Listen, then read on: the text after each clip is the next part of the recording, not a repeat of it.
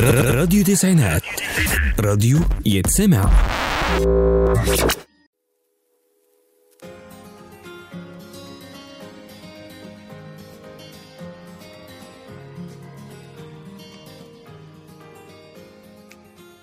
مساء الخير على أحلى متابعين متابعين راديو تسعينات. معاكم حنان علي وبرنامج تعريفة. طبعا كلنا عارفين إن الحياة مدرسة وكلنا بنتعلم فيها دروس وبنمر بتجارب كتيرة. وحصاد هذه التجارب هي اللي بتبني شخصياتنا واللي بتبقى أقوى وأفضل مع تقدمنا في العمر. والحكمة ما هي إلا نتيجة هذه التجارب. وفي حلقتنا النهاردة من برنامج تعريفة هنتكلم عن معنى كلمة حكمة. ومين هو الشخص الحكيم؟ وإيه أشهر الحكم على مر التاريخ؟ خلونا دلوقتي نروح ونعرف إيه معنى كلمة حكمة. الحكمة هي معرفة أفضل الأشياء بأفضل العلوم. أو معرفة الحق لذاته ومعرفة الخير لأصل العمل به. ورأس الحكمة مخافة الله سبحانه وتعالى. ومن معاني الحكمة أيضا الإصابة في كل الأمور. العقل الفهم الفطنة وإصابة القول ومن معانيها أيضا العدل العلة والكلام الذي يقل لفظه ويجل معناه. يعني خير الكلام ما قل ودل. مين هو الشخص الحكيم؟ الحكيم في معاجم اللغة العربية هو الشخص الذي يتصف بالروية والرأي السديد بالقول والفعل فلا يقول إلا صوابا ولا يفعل إلا ما هو صحيح ومعقول.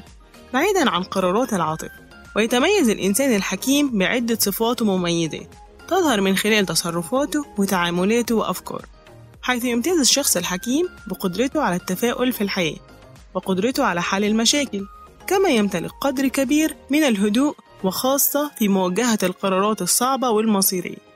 ويمتلك أيضا القدرة على رؤية الصورة الكبيرة للأمور وبالقدرة على تفسير ما يدور حوله.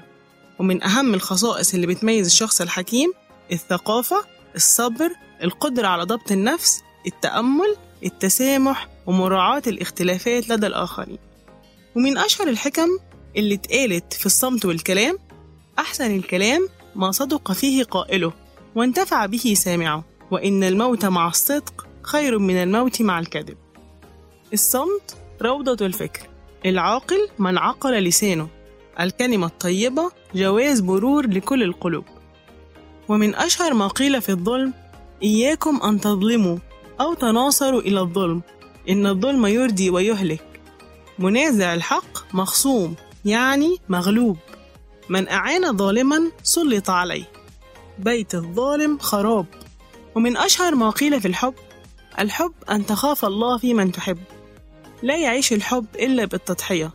لا نرى مدى عمق الحب إلا وسط ألم الفراق. الحب ليس معصية. المعصية هي أن تتلاعب بمشاعر البعض تحت مسمى الحب.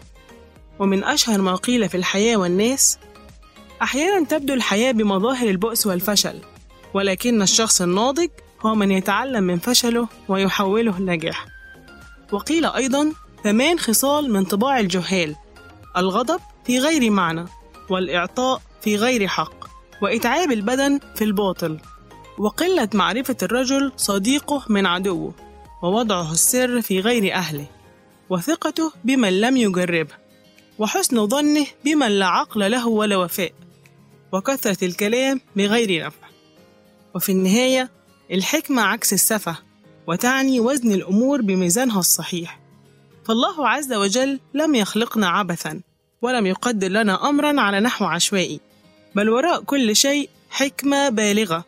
قد ندركها وقد تغيب عنا.